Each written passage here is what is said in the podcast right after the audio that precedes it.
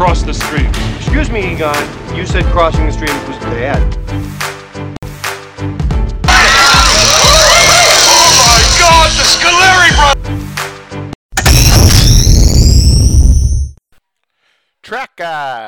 Season 2, Episode 3 of Cross the Streams podcast with Kip and Kane Ione.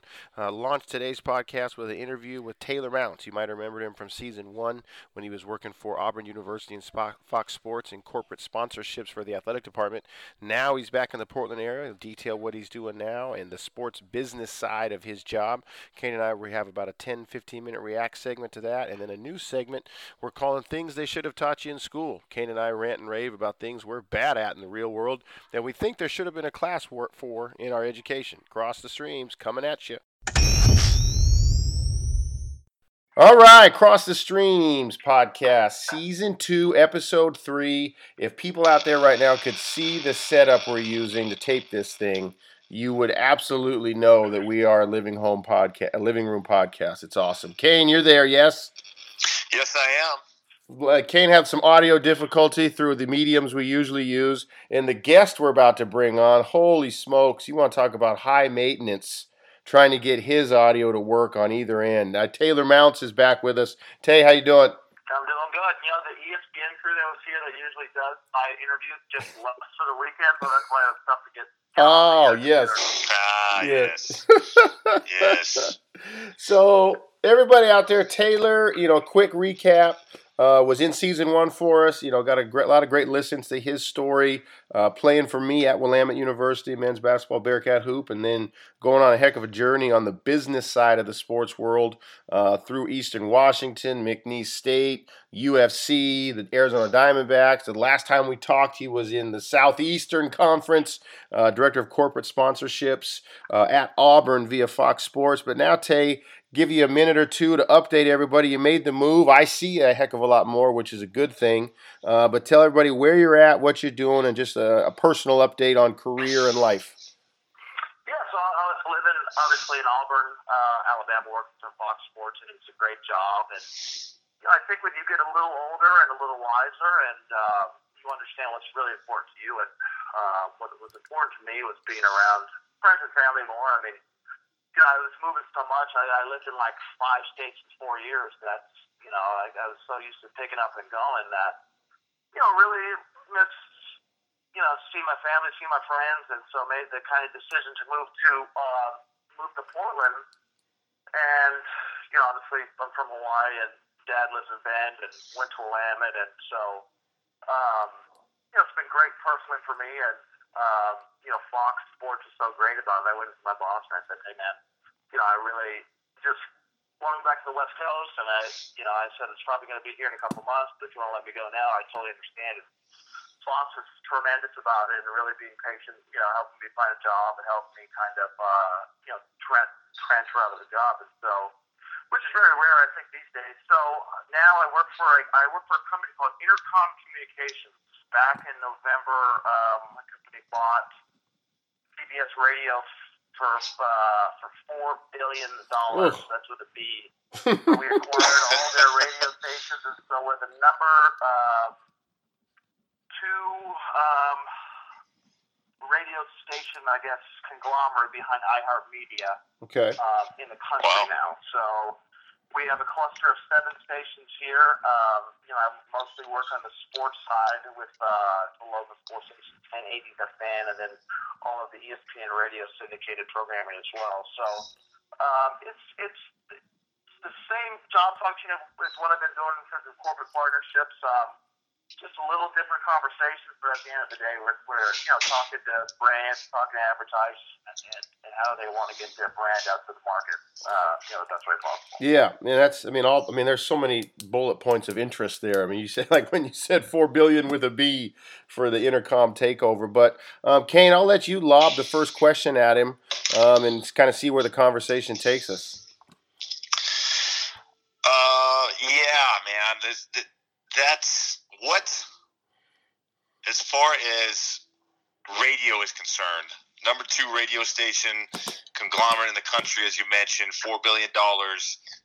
As far as radio and competing against the internet and competing against TV and things of that nature, where do you see radio going? How does radio still stay alive with the podcast coming out everywhere, with all these different um, media type outlets?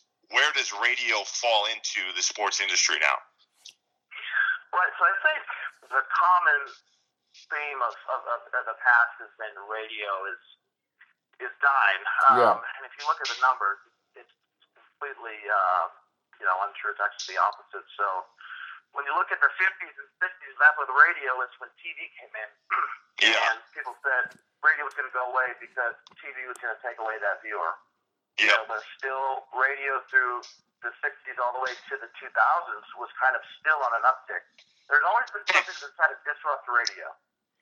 And when you look at the Spotify's and Pandora's now, um, in terms of Spotify just had an IPO last week Friday. They opened at 165 bucks a share. Jeez. Um, and Pandora's close to going into bankruptcy because of the fact that they're losing so many users each month. But if you just change the word from radio to audio, it's completely different. You can get all of our um, stations online Mm-hmm. through, um, you know, radio.com, through, um, you know, to tune in to, there's so many different ways to access our content. Yeah. The thing about Mhm. Entercom that's been great is that we're all about live local.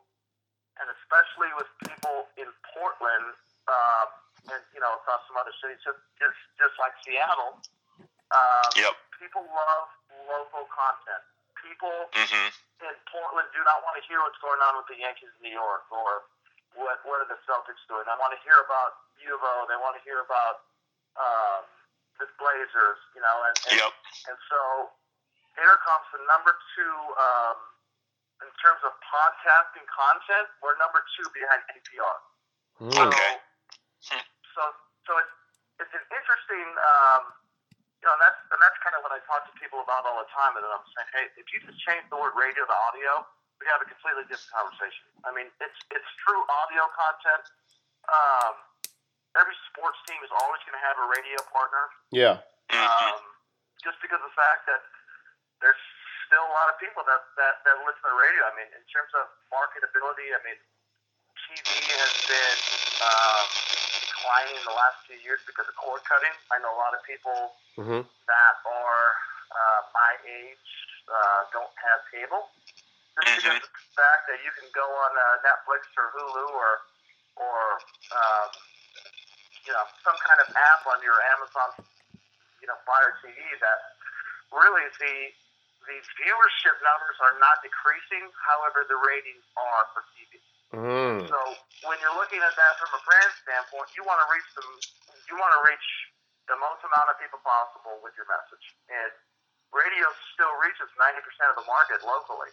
Um, so in terms of the, the the healthiness of the business, um, iHeart and Cumulus declared Chapter 11 bankruptcy a couple months ago. Uh huh. But that's all from decisions that have been made from 15 years ago when they leveraged too much debt when they acquired, um, you know, this radio station or that radio station. And so the fact that the business is very healthy, um, a couple of companies have made some bad decisions, but that doesn't mean that, that the industry in itself is Yeah. healthy. Do you think? And gosh, there's so much to unpack there. Like, do you want to go out and go ahead and give us give like a seminar on the state of audio? Because that was awesome. No question. That was awesome. Uh, but let me ask you this: Do you think it's a it's a common misconception about the the state of the industry because people visualize the older technology that delivered audio, and that's what they associate? You know, like oh, I'm, you're going to listen to 1080 the fan. What do you got a tune box and you're twisting the knobs? You know, rather than like you mentioned, no man, I got it on in my laptop in the office, and I'm listening to the podcast of Isaac and Big Souk. You know, at four o'clock. Yeah, I mean, when, when you think about it, you know, I, I go into some. I just had a conversation a couple weeks ago with with, with an advertiser, and you know, that's the whole thing about radio and our thing is, hey man, radio is something that was in your car 20 years ago. I'm not talking about radio. I'm talking about do you want live audio, local content that people listen to? Yeah. And that will never go away. There's always been disruption, as you say, for radio. Right? Mhm. Everyone said, "Oh, TV was gonna, um, you know, nobody's gonna listen to radio anymore for TV," which is untrue. Then Spotify and Pandora came and and said, uh, "Oh, nobody's gonna listen radio now," but people still love local content and people that are in the community. So that's the thing with Entercoms. That's that's the motto. Number one is live local, you know, content. We reach Mhm. hundred million listeners a week. Okay, throughout- on that, on that, you've been like, and it sound, it's like me, and I'm sure Kane working for Chris Petersen, like the the the metrics and the analytics. I mean, you know, haven't played for me, I'm Yeah. always looking for the measurables that prove why we should keep playing this or keep running that play. And you've given us a ton of great facts that I'm sure you're rehearsed using when you go talk to advertisers. What is the source of those metrics? What is the analytics? Where do, where do you go, or where do the people that you work for get this proof? Because it, it, it's I mean it's swaying me in in terms of changing my perception of audio because you're you're delivering the factual analytics of it. Right. So before in the past, radio has always been the medium where so TV TV has a couple different things. TV is a, a um, is Nielsen rated, Yeah. and TV is has um, especially for sports a company called Repucom. Okay. What Repucom is, is is let's say if you're watching a uh, a UFC fight, right? And, Yeah. And um, you're watching a fight, and you see the Bud Light there, right there in the middle of the ring Yeah. and um, what they do is they take a media equivalency value, just saying, oh, that Bud Light was on the TV for eight seconds.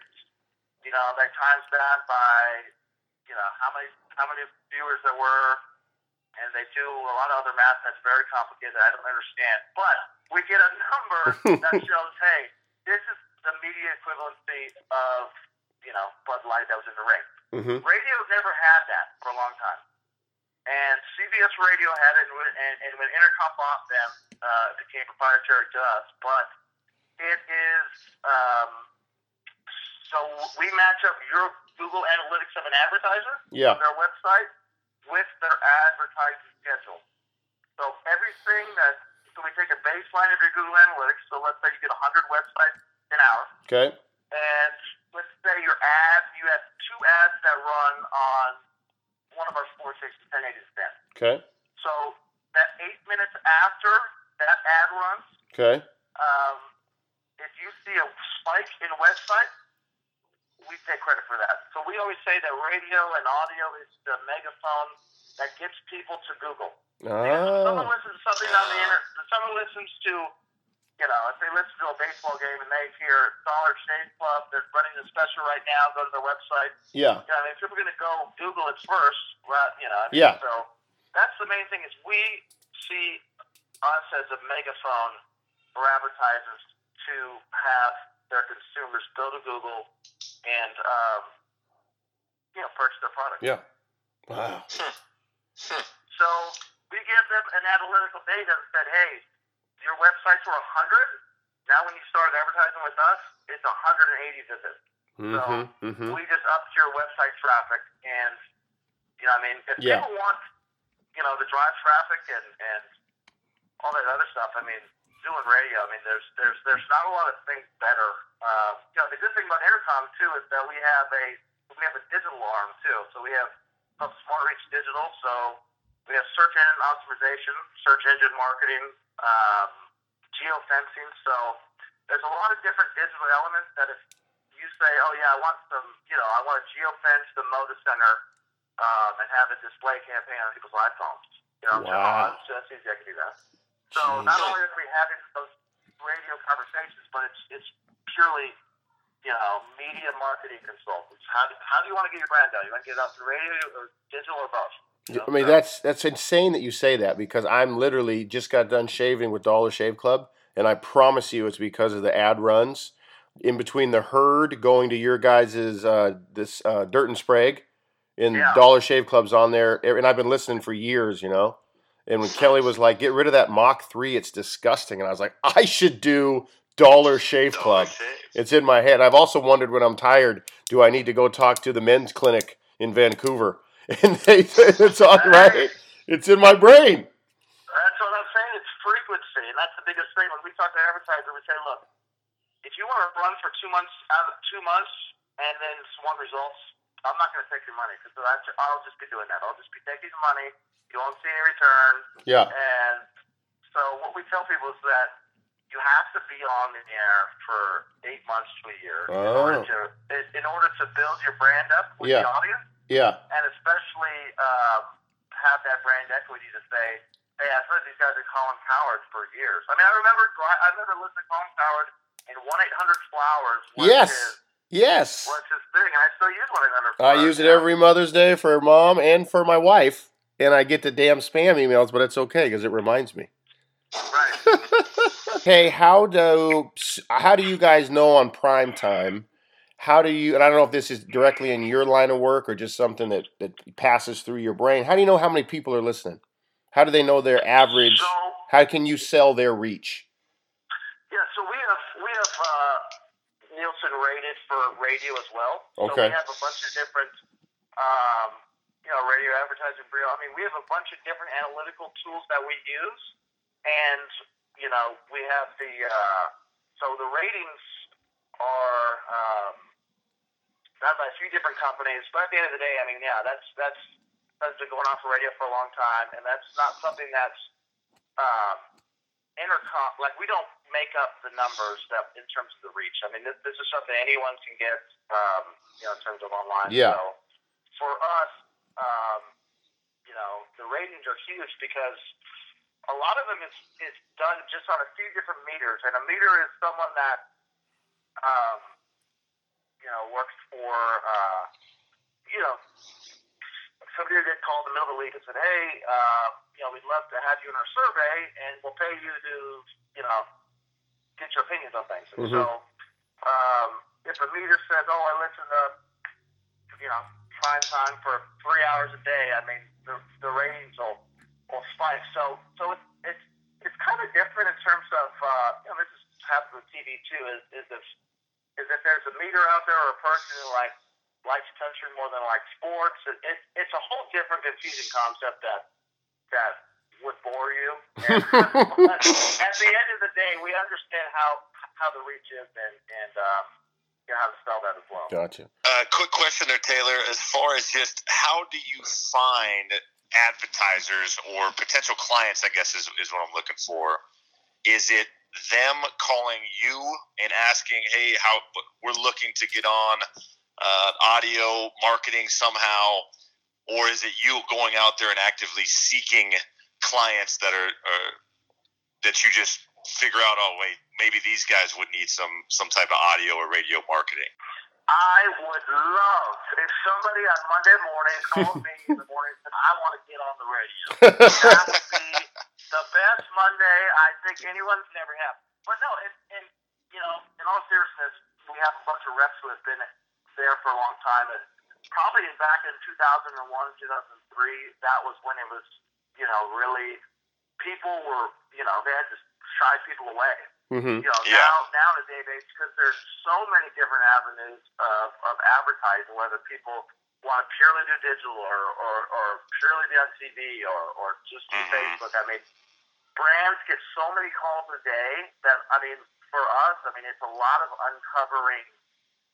Um, it's a lot of uncovering, you know, stones, and I mean, for us, we do a lot of cold calling. We do a lot of. Uh, you know, we do a lot of drop bys and, and you know, we have a bunch of different sales technology as well that we use. So we have a couple, couple different, um, you know, websites that we use that we can say, hey, um, this company grosses $1.5 million a year sales. Usually about 6 to 8% of gross sales is, is um, you know, used for marketing budget. So we can kind of do the math and see, um, you know, who's spending in the market. I mean, you know, who's on Oregon Live, who's on NBC Sports Northwest, Mm-hmm. and a lot of that is just, you know, we're going out and hitting the pavement and kind of and trying to get in front of people. I mean, for radio, it's probably a little different than it was at Auburn. So Auburn, I could probably, I could call. I mean, for every five to eight advertisers, I mean, I could, I, I could probably get a meeting just from the fact that I say, hey, I'm in Auburn. Yeah. If you want to sit down, and they're like, even if they don't have any money or interest, they'll probably be like, yeah, I'd love to, you know, you know, just just to tell everybody in their office, that, hey, Auburn's coming in the process. But but for us, I think to get in the door, I mean, it's a lot more scrappier of a time. I mean, we're we're probably doing we're probably getting one appointment for every twenty calls we make. Oh. So um, a lot of that is how do you work smarter, not harder. And I Yep. go into like a whole a whole two hour spiel on on just the sales side of you know media reps. I mean, there's so many media reps out there, and, and, and how do you distinguish um, yourself from Mm-hmm. um, from somebody else? Whether you know whether that be a TV rep, because TV reps saying the same thing. They're like, oh, radio's dying, radio's not doing this, and um, so um, there's a lot of dollars that are spent not only in this market but across the country, and uh, people people want to be, you know. What is Tay? Do you when you sit down? Let's say um, I'm from uh, somebody you are interested in, in getting on the audio marketing. Yeah. Are we? Are you bringing me pre-selected packages of this amount of hours, this amount of ad runs, or are you and I crafting that together? Like you know, I- I'm I'm picturing sitting down and you know it's obviously old school visual in my head, and you've got these you know these laminated packets that you're showing me, packet A, B, and C. Which one are you in on? Yeah, I don't bring when we meet the first time. I don't bring anything. I don't. Okay. I bring a notebook, and I say, you know, we, we call it as client needs analysis. So I'm asking you, you know, if they're just questions about your business. I want to learn more about it. You know, I want to learn what's your biggest what's your biggest hurdle right now. What's the thing that keeps you up at night? You know, how how can we solve a problem? Mm-hmm. And I think a lot of the times when reps go to places, you know, this, this isn't in media. I think this is just in general in sales. It's like people want to close so fast and move on, and, and not a lot of people take the time and understand the client, understand what what they want to do, understand that hey, you know, we might not have as, as much money as as like an AT and T or a or a Audi or a uh, you know Mercedes Benz, whatever. But how are we going to capitalize on the dollars? And you know, especially talking to small and medium sized businesses, Mm-hmm. like Yeah. these, these are big decisions.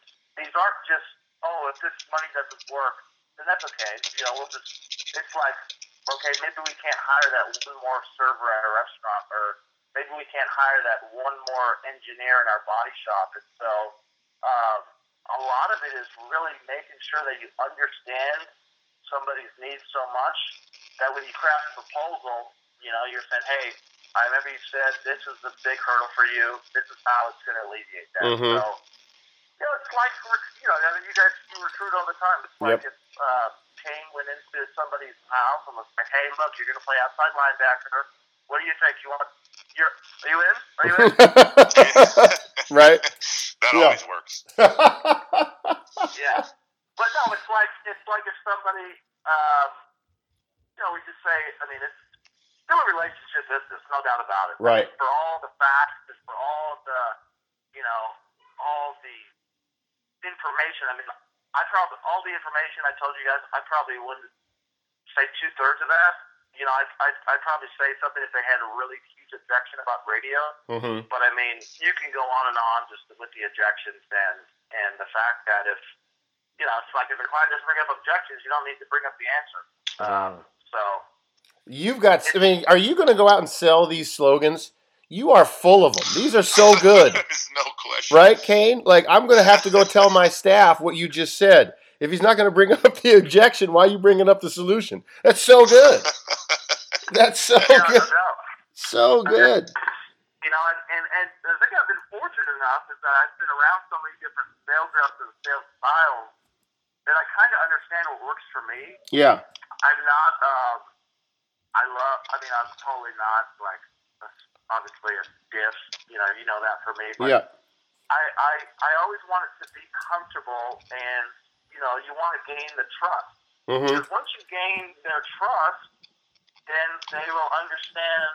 You know, you'll call them up and say, "Hey, I really think you guys should get on this." You know, in terms of there's a promotional package coming up or something like that. But if you know the client's needs so well that that you they gain trust, and it's more it's a partnership. And Yeah. anybody can sell spots and dots. I can have a 12 year old go out right now and say, hey, give this proposal to them and see what they say. Mm-hmm. And not a lot of people can understand the sales process, the fact that this is a relationship business. And, you know, one of the things I moved to Portland is that I wanted to live here. And I wanted to build a business, you know, build a book of business within a place I wanted to live. I mean, I think when I was moving around so much, I'm like, man, how do I get to that next job or how do I get to that that next level? And I think you forget about the sales process, and it's very it's difficult. I mean, Mhm. it's not like we're just going in there and just you know make. I mean, it's a grind, and there's a bunch of people that have been in Entercom, especially in Portland, for 15, 20 years, doing this a long time, and they work their ass off. Mm-hmm. You know, I mean, um, they put in a lot of time. Obviously, not a lot, not a lot of, adds a lot of time as coaches, but you know, I mean, for for people, you know, rolling all day. I mean, and, and, and trying to go on that hunt. I mean, it's it's a hard, a hard job at some, you know, at some points. Absolutely. Man, you hit it on the head when you when you said as far as recruiting, and you kind of brought up the the uh, similarities between what you're doing and, and what we do as coaches when we're recruiting and when we go into living rooms and try and um, sell our product or, or get players to buy into our universities. Um, and you brought up trust and developing that trust with potential clients of yours. How is it that you develop that trust? Because as a recruiter, I want to do the same thing. I feel like if I can develop trust within uh, my recruits, it makes the decision form that much easier for both them and, and their families. But what is what are your some key factors for you in developing that trust? Yeah, I think I've learned. Uh, coach, you like this. I think I've learned. I've learned to listen a little bit more than talk. Oh! And um, I know it only took me. It only took me 28 years. Uh, the fact that you know, I think you got to do what's right for the client as well. I mean, if they don't have the money to spend, I don't think sometimes it's fair enough to do that that quote unquote money grab. It's saying, well, yeah, yeah, spend ten thousand with me and it'll really work. And you know, you're like, dude, this ain't gonna work. yeah. You know. Mhm. And so for me, I think understanding that pre-sales process, I mean, that's it comes across, you know. And I think if people really care about, um, you know, the the the fact that they are helping businesses, and and you know, that's what I like so much about my job is that I really get to see businesses grow. I get and and, and I get to help them. And a lot of the Mhm. times, people don't care about whether a business grows through through marketing. They're just like, oh, it didn't work. I mean, but if you really care, it really comes across. And I think, um, you know, just like kids, like they understand if you really care about them. If Yep. if if you're just saying, yeah, yeah, come to come to Washington. I mean, it might not be the best fit for you personally, but you know, we really help our team out. You know, and so Yeah. I think a lot of the time it's, it's being um, honest, and sometimes you got to walk away from money. And as hard as that is, believe me, it's hard to walk away from when you're doing the commission in your head and say, man, I should have made this much, this much money. But you know, at the end of the day, you got to do what you think in your belief system. How you know, and that's just my philosophy on sales. There's probably just people that are um, have a different one, but for me, that's that's worked, and that's what I think I've uh, you know excelled, and, and you know hopefully keep improving for the future. Well, that's I that's like it. it's a golden thirty minutes there, Tay. Phenomenal.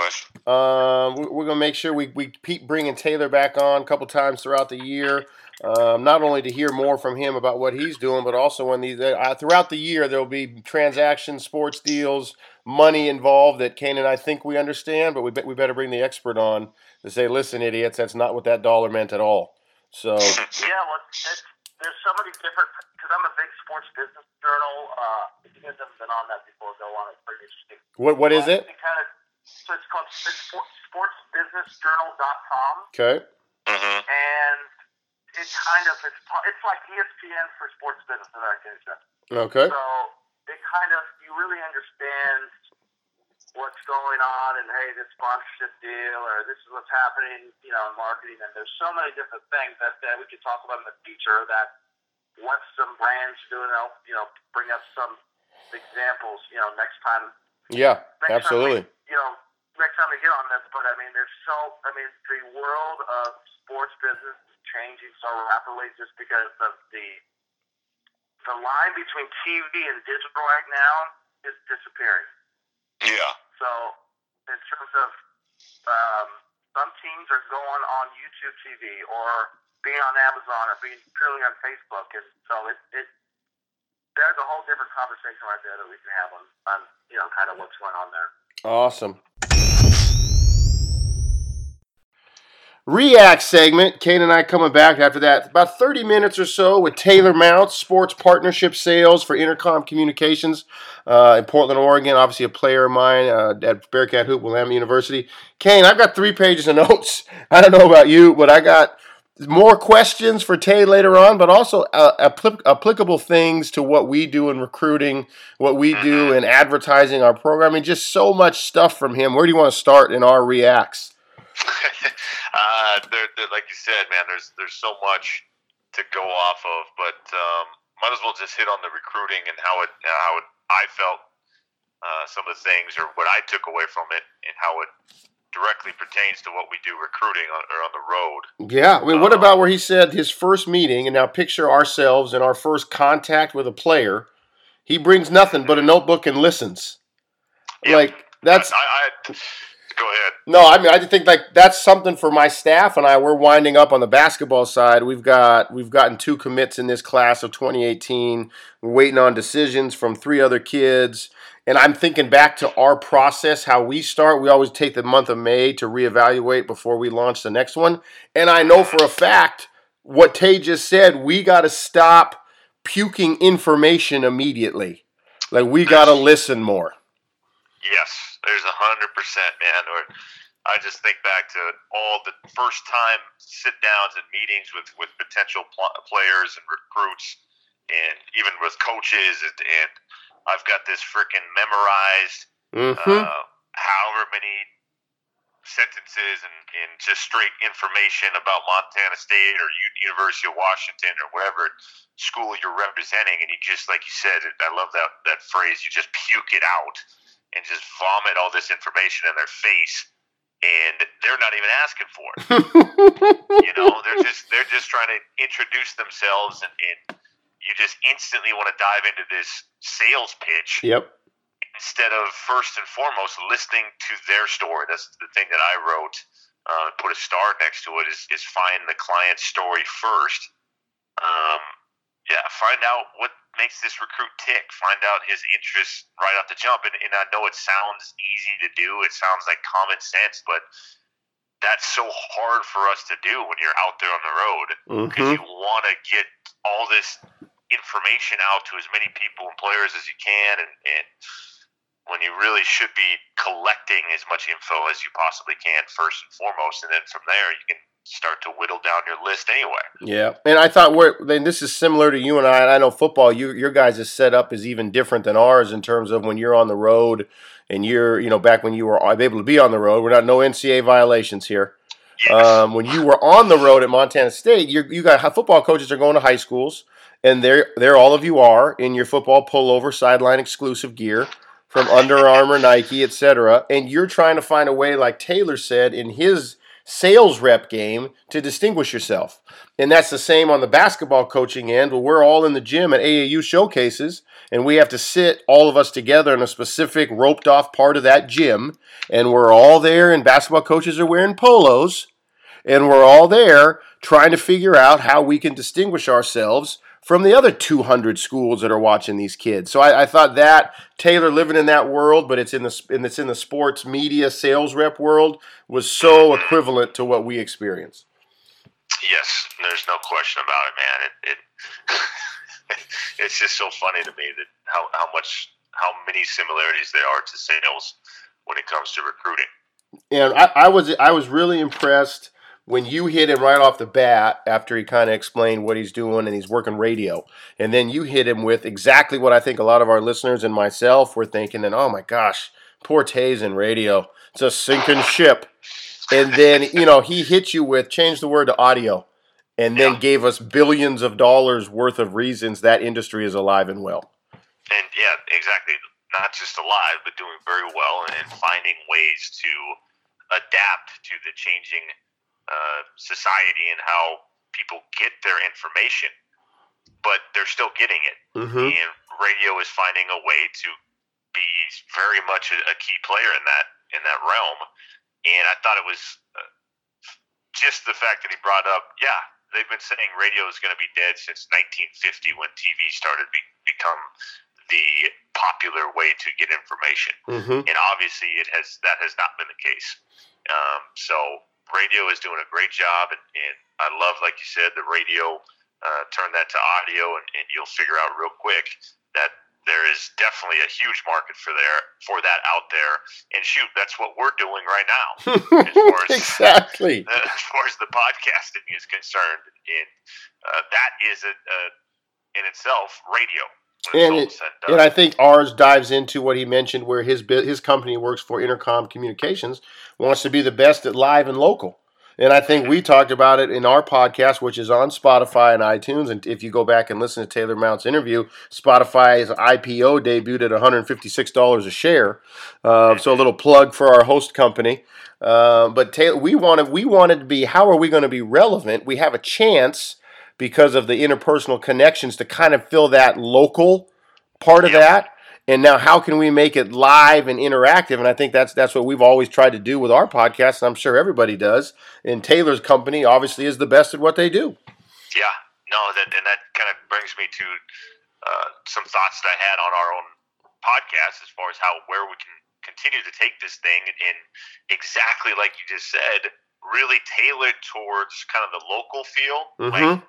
Really make it relevant for those that we know are probably going to listen because they know us well Yep. and make it as relevant for them. And in turn, that could open up doors to continue to expand. But if we just are trying to shoot out these uh, podcasts that really don't have any relevance to anyone that we know is truly listening, Mm-hmm. Then we're going to lose them as well. Yep. And, and and we so you've got to kind of tailor it a little bit to your initial audience, and then you can start to branch out a little bit more uh, as you continue to, to thrive or start to thrive anyway. Couple. Um, the uh, other thing that uh, that he said um, I really liked was just the viewership versus ratings debate. mm, And, yes. You know, with that whole people are starting to say that uh, TV is is going away, and, and which if you look at ratings, you would say you would have to agree with it. But then when you when he brought up viewership versus ratings, you're going, oh yeah, well, okay, that makes sense. Where it's not necessarily uh, going away; it's just how people are Yeah. watching TV is is is different yeah. than it was 20 years ago. Consumption. um, yep. So I, I think it's just again trying to relate it to to what we're doing and just the games change, football has changed, basketball changes, but it's how you adapt to those changes that are is going to keep you relevant uh, as as far as the game is concerned and as far as uh, our coaching is concerned. Uh, a couple quick tidbits before we wrap up this reacts. I thought a couple things, just quick facts. I love, and I'm headed there immediately. Sportsbusinessjournal.com. Something that the viewers out there, and I know you and I, he mentioned that he stays up to date. The ESPN for the business side of sports, definitely something people might want to check out. Sportsbusinessjournal.com. And then I thought about this, Kane, where he said, "Stop bringing up a, bringing up solutions to things they didn't have an objection about." Holy Yeah. cow, is that Yeah. the coach I own recruiting? We got to get a filter. No one asked you for that information, my friend. They didn't want it. There was no issue to be had. Why bring it up? Exactly. Exactly. Why? Just because again, it's just that those extra facts that you have in your in your pitch, in your sales pitch. It's Mhm. just your your habits that you just feel like I have to get this out there, even though again, it doesn't have to be thrown out there. It's just one one more thing that you're filling their head with for no reason. We jump back, everybody. Uh, Kane and I just wrapped up the segment reacting to our 30 minutes with Taylor Mount, Sports Partnership Sales, Entercom Communications. We'll be back with our next segment for episode season two, episode three, Cross the Streams. All right. cross the streams, back with another another new segment. It feels like we come up with new segments literally every podcast. Somebody's So probably like, "Hey, you two, follow up on one of those." Seriously, we probably should go back and, and kind of go. All right, we should listen to our own podcast probably and write down what how Yep. many dang segments we have. We've got a new segment every week.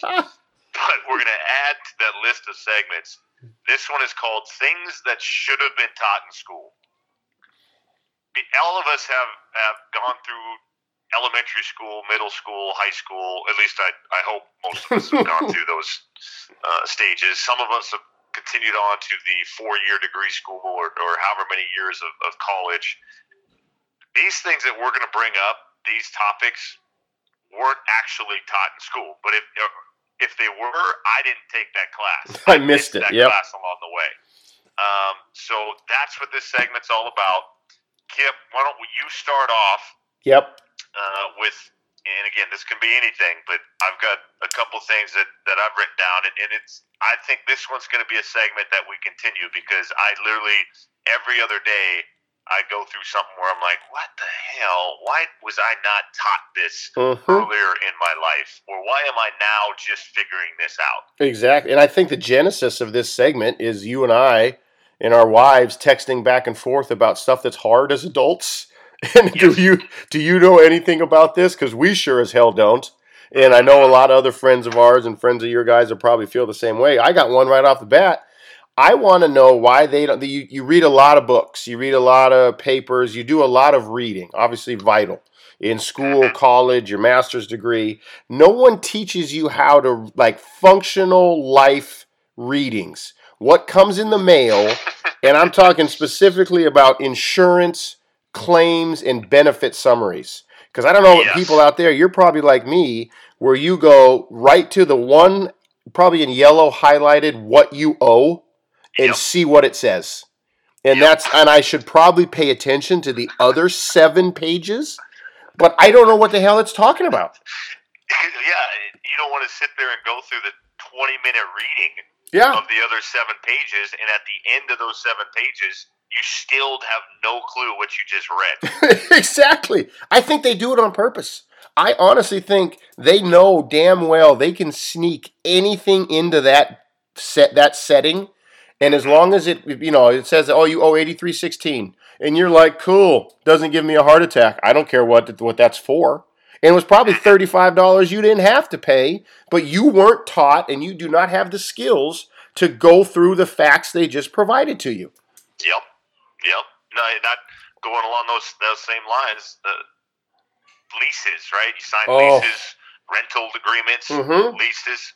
I'm going through a, a battle right now after our, our recent move from our first place out here in Seattle to our new place, where my deposit got absolutely just eaten up, just almost all of it gone, and we have no idea why. And we are so now in the process of going back through the lease and deciphering all these things that are written in the lease, all these different ways that we can figure out, okay, what happened to my deposit and how can I actually fight this guy on losing 75% of my deposit for stuff that I literally there's no way that they should be I should be paying for. And I But think it's just they, they probably count once again human beings being who we are consider the fact that hey once this couple or this person this tenant really wants into this living space the lease they don't ever offer that up two months in advance and say hey make sure you read through this before you Yeah. commit that's like the le- oh hey by the way sign this and here are your keys and you just want your damn keys so you can move in out of the rain you don't read that No, you don't read every little same thing. You don't read all 17, 20 pages worth of it. I No. know that. You, you just briefly skim through and make sure there's nothing that really stands out that catches your eye. But there could be so many different things that are written in those leases that you have no idea. Nope. And at the end of the day, your deposit's gone. Yep. Hence what's happening to me. And Um, tell me that, that in class, think back to all the classes you took. And this is not as a person that taught high school for seven years, and obviously our two parents are lifelong educators. So this is not to disparage the people working, but I'm going to take a shot at the curriculum they're given to work with. And I know for a fact in my classes at McKay High School as a teacher, I, I was the freaking business teacher. And these things sound a lot like what we should have been talking about, and we weren't. We were talking a lot about Microsoft Word, a business letter format, and uh, you know, I'm thinking back to this stuff like debits and credits for accounting, which you would never do unless you got to the management part of a business. Mm-hmm. And if we like, I think kids would probably listen. Like, hey, you, this this class is called First Property Owned. How do you Yes. do it?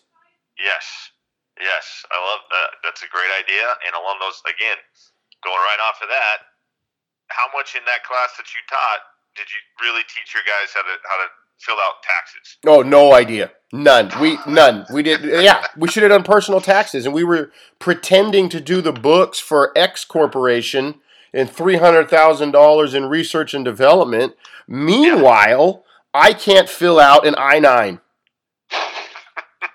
you know, you know, like. Oh, I'm with you. I'm with. That's why I just paid three hundred seventy-five dollars to H and R Block to the nice woman that did our taxes. And once again, I'm saying she did a great job because we had a nice conversation in her cubicle for two hours. I have no idea if she did it any better than I did last year because I don't speak the language.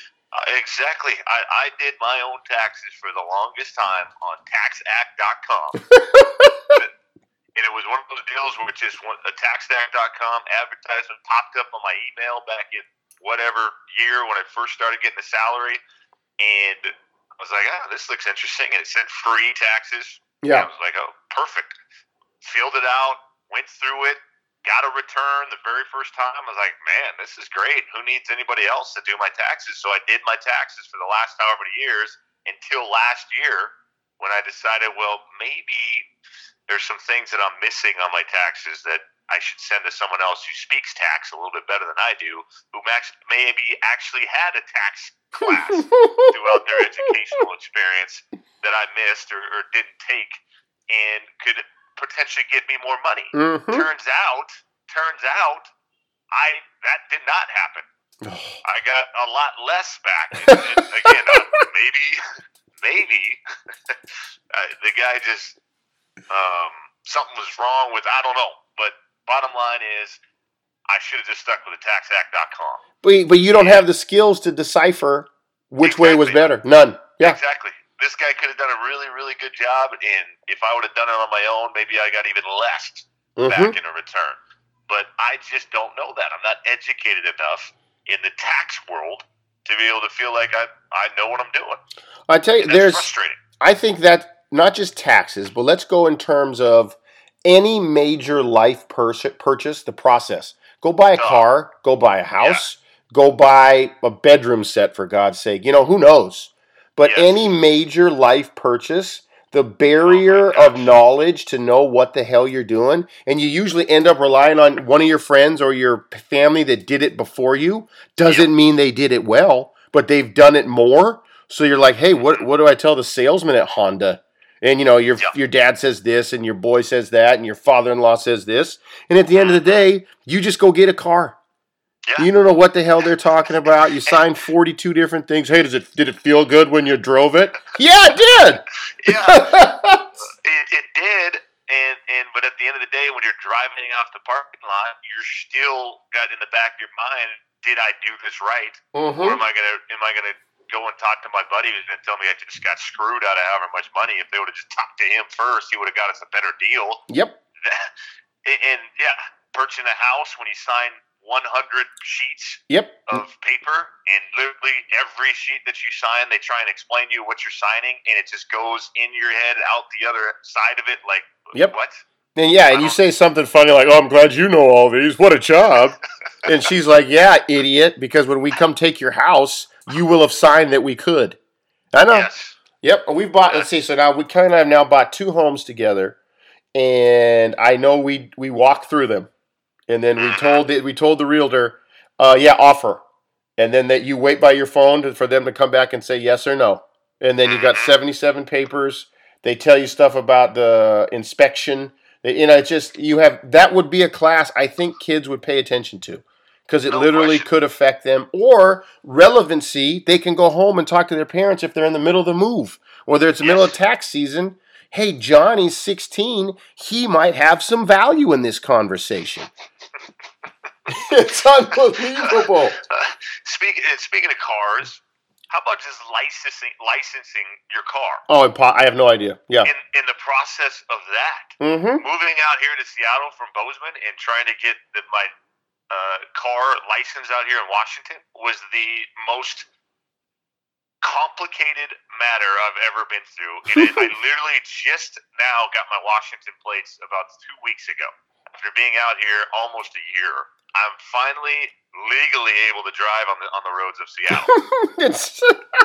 And here's the thing. That's why at the dealership, okay, you pay them an extra three hundred dollars because they say, "Hey, you want us to take care of the license plates for you?" And you go, "Hell yes, I do," because I don't want the horror of the DMV and or the packet of papers you're going to send me. exactly. Okay, I got one more. I got one more. Oh, go ahead. Finish this one. Go ahead. Finish that thought on. No, no, yeah. I was I was going to say. Speaking of moving to Seattle, here's a class that I think everybody would benefit from.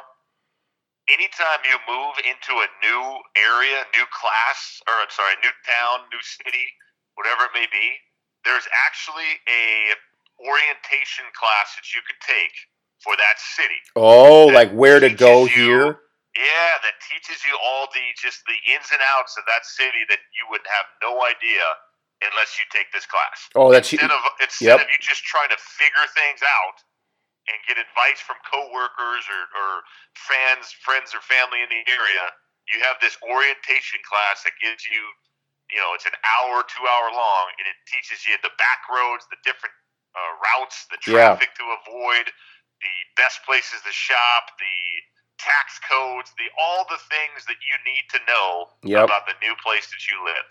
Oh, that's the huge. weather, the weather patterns, the I mean, there's so many things that you need to figure out when moving to a new city. And I mean, I think you would do that even if you moved from like where you guys moved from to where you're at now in Lynnwood. When we moved from Yes. Lancaster and Salem to off. Kubler, everything's different. And you end up just kind of driving around like morons. Like, I guess we should shop here. And then somebody tells you, what? There's a Winco a block away. exactly. Or just the trying to change your utility bill from one address to another. Oh, brutal. And it's a different county, and you're like, well, what, what, how does this county work? Yep. Or how does how does the garbage schedule work in this neighborhood? Yep. We had to put our we had to put our garbage out. We left our garbage out for an entire week out on the street just so we wouldn't miss the dang garbage pickup because we missed it the first week. And we had to suffer through a week of having this full garbage in our garage. So we Oh. just put it out there and said, "Screw it! I'm putting it out Sunday, and I'm just going to wait to see what day it is." Okay, here's one.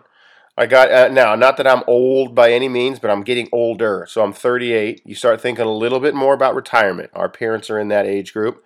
You want to talk about the retirement plans you get. So you know there's a portion of your check. You're just aware. A portion of your check is going towards your retirement plan, whatever the hell it may be. You probably don't know the account numbers for your retirement plan. You probably have no idea how much money's in there unless you actually open up the Transamerica or IG, you know what I mean, IMG account. And then they always, I think they're required by law for some reason to send you a booklet that lists all the accounts that, and you're like, what? This might as well be written in Klingon because it doesn't tell me a damn thing about where my money is. All I really want to know is if I quit now, how much do I get? Where am I at? Yep. Yeah. And I'm telling you, like, Yeah. if you if somebody asked me that right now, no idea, none. No, You're exactly right. The big pamphlets that they send you probably Oh. once a year. Yep, In the big, big manila envelope. yep, It uh, makes it look all big time, and you feel really cool about yourself. And then you open it up, you start flipping through the pages, yep. try and read and, and figure out what exactly it's saying. At the end of the day, you have no clue. No, you have none. No clue. I You think just look. You just ultimately look for that amount when it's all said and done. Just like we talked about the insurance paper, the the, the amount due or whatever on those letters that you get. yeah. Same thing with this retirement packet that you get. You just look for that amount and you kind of figure out in your head, guesstimate in your head how much that would be when it's all said and done. One, where did you develop? And I like we've t- all of us have. We've developed the skill to skim read to the important information. I whoever that teacher was, I really appreciate him or her because it mm-hmm. saved me hours of my life. Yes. But and two, I think investment firms are single-handedly responsible for the greenhouse effect because those pages that they print and send are obnoxious. yes, yes, they're obnoxious and they get thrown away right away. Immediately, I haven't. I don't have one. I bet it's important information. Like, what am I going to do? Call Bob and say, Bob, move my move move my twenty seven dollars. I don't like that. I don't like what you got it in. What? That's. I wish they just had. I wish there was a Bob. I don't even know who the Bob is. About- I, I want to know Bob. I want Bob to call me and go, "Hey, Kane, it's Bob, Bob, retirement guy." And Bob talks me through it. Right. That would be that would be awesome if I had a Bob, but I don't have a Bob. and here's how it works. Bob would call you on a number you've never seen before, and you'd put him to voicemail. Yeah, hundred. And on the voicemail, that's the first thing he would say is, "Hey, this is Bob, your retirement guy," and you're going, "I didn't even know I had a Bob." and I'd think Bob was a scam. Oh, this is horseshit. I'm not answering this. They're going to get my credit card number. I'm out. Yeah, Bob's trying to steal my stuff. You, Bob. Okay. Things. Last that- one. go ahead. Last one. Last one. Last one. Airport travel. Oh, Airport travel needs to be a class either taught early in school, Yes. sometime in, in whether it's middle school, high school, or there needs to be an orientation class for tr- airport travel before anyone can get on the plane for the first time. I am so tired of seeing these newbies that are that are going through the process of traveling and have no idea. And I'm and I'm tired of myself trying to go through this re- travel process and, and you get your delays or your flights changed and I still don't really have an idea of how I can do certain things right. and the and the process just continues to change and get more and more complicated. And for some people, it is way too complicated. Oh, it. But I think airlines like it like that. Like for example, coming back from the Final Four, you look up on the board and it says plane delayed till this time. So there's just a hundred of us in the gate, just staring at the board. No one from the airline is at the little podium, so all of us Yep. just sit there and we just wear it. You know, like oh mm-hmm. yeah, it's two hour delay. Oh, three hour delay. I guess we just go get another milkshake. no, nobody knows. Nobody knows. Why is it No. happening? What's the point? Yeah. Is the plane in air? You know what I would love in that situation? I would love a travel Bob to call me Yep. at that point Yep. and just go, "Hey, Kane, it's it's your it's your guy Bob again. here's here's what's happening to you right now, man. Here's here's what you can do to help alleviate the whole situation. Yeah. That would be that would be nice. Oh, that's a hell of an idea. Like you basically say, Kane, this is Bob. That plane hasn't left Denver, much less Seattle, coming to get you in LA. You got Yeah. two. Here's what you got to do: head over to Southwest, get on a different one because you're not getting out of there. Or he calls you and says, "Hey, that's just a mechanical error on the runway. You'll be good in mm-hmm. 20." But Yeah. nobody knows that, and we all stare at our phones, and no, no information's coming on the phone besides a change in the time.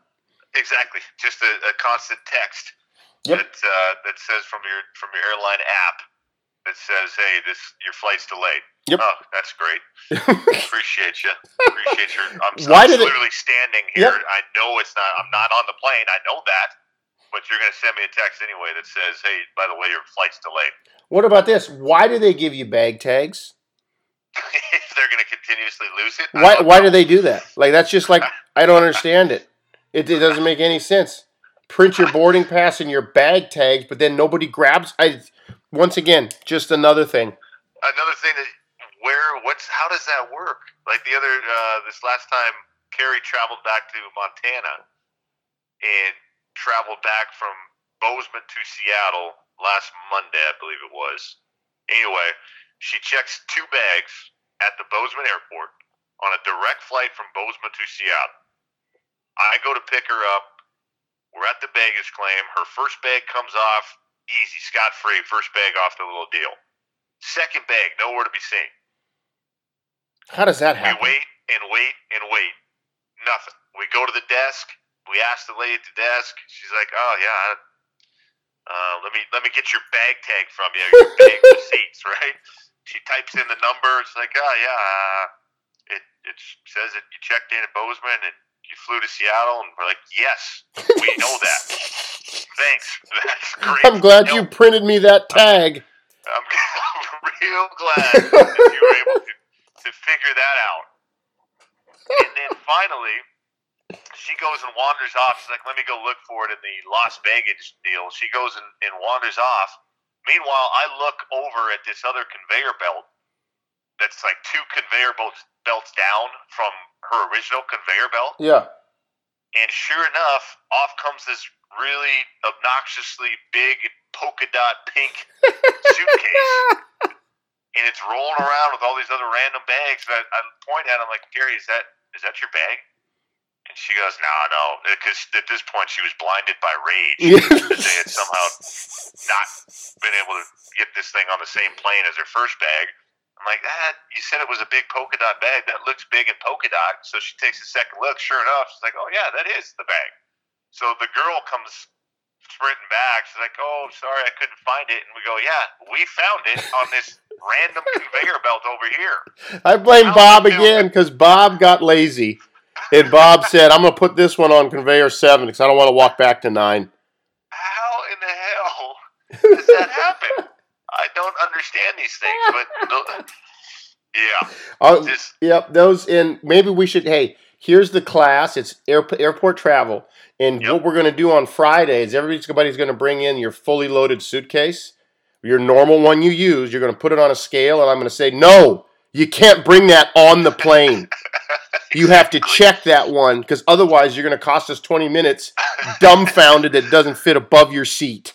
exactly, exactly. Why do they even sell luggage, right? Why do they even sell luggage that will get denied carry on? Why even do know. that? Like, this is approved. TSA approved. Cool. Mm-hmm. Then you know. Oh, it's Yeah. the worst. Yeah, no, yeah, and if I get stuck behind someone in line that forgets to take off a belt, shoes, their huge coat that they have on, They're dumbfounded. They're dumbfounded. Laptop, yeah, the gigantic laptop that's in their, their bag, and they've listened over and over to the to the PA announcement that continuously is saying, "Take your laptops out of your bag, take your shoes and belt off." Everyone else in front of you is doing it. Somehow, you are still surprised when TSA asks you to do it. Remember, the rules only don't apply to certain people. Eh, Can you imagine that mindset? Well, you know what? That doesn't apply to me. Susie at TSA has been yelling this same script out for 17 Yeah. minutes. Not once was she directing that towards me. No, I'm, I'm going to be right, right fine through there with my Nikes and my coat on. It's going to be fine. Yeah, uh, I'm good. I'm exempt from that. No, I'm cool. I'm just gonna wander right through this thing without any issues. Oh, cross the streams, what they should have taught you in school.